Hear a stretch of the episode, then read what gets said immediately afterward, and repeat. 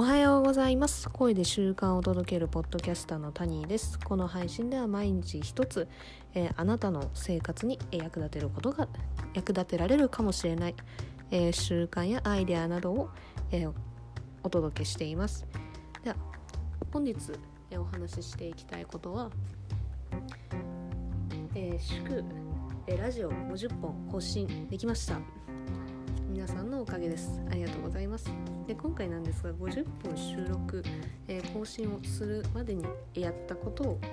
えー、3つお話ししていきたいと思います。で1つ目が先人がしたことをとにかく真似るです。もう本当に先人のしたこと例えばなんですけどいきなり何もで配信も何もやったことがない状態で毎日やるって多分経験されたことある方ならわかると思うんですけど結構しんどいじゃないですか。い毎日やるって。というか週3本2本やることすらしんどいのに。だしこう意外と5分収録するっていうだけでもかなりやっぱこう負担だったなっていうふうに思うことがあってでそれでなんですけどちょっとうまくルーティン化するために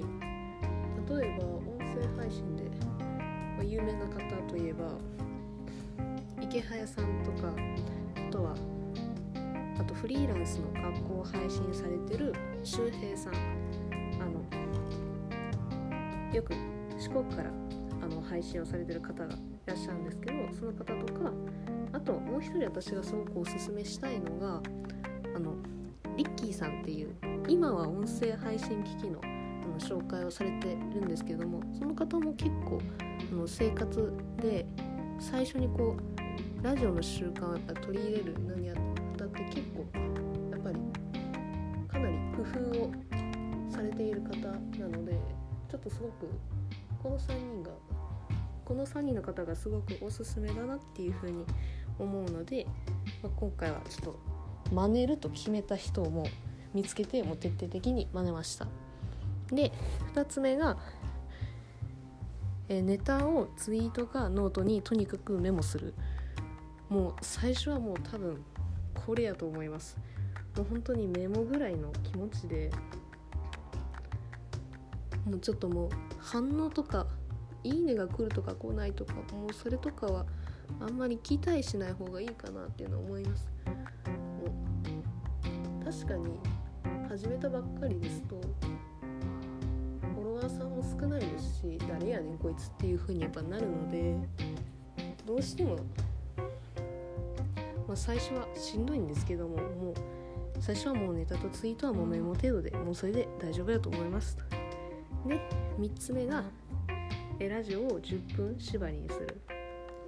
で結構10分10分って最初のうちはすごく長いんですけど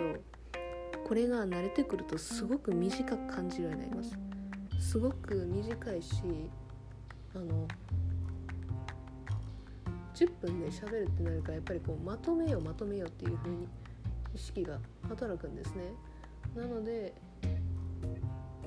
すごく最初のうちいやちょっとなんか喋るのきついなっていう風ににやっぱ思う方であればこう10分縛りみたいな感じでこう自分なりに制限をかけるっていう方法も、まあ、ありかなっていうふうに、まあ、思います。では、えー、本日の配信は以上となります。今までまあいろんなことこういう3つのこととかお話ししてきましたけどもやっぱり一番の肝は楽しむことかなって思います。だって楽しくなかったらやっぱりこうどんなにしんどくっても間が空いてももう一回、まあ、やろうっていうふうにはなかなかやっぱなりにくいかなとは思うのでやっぱりこうすごく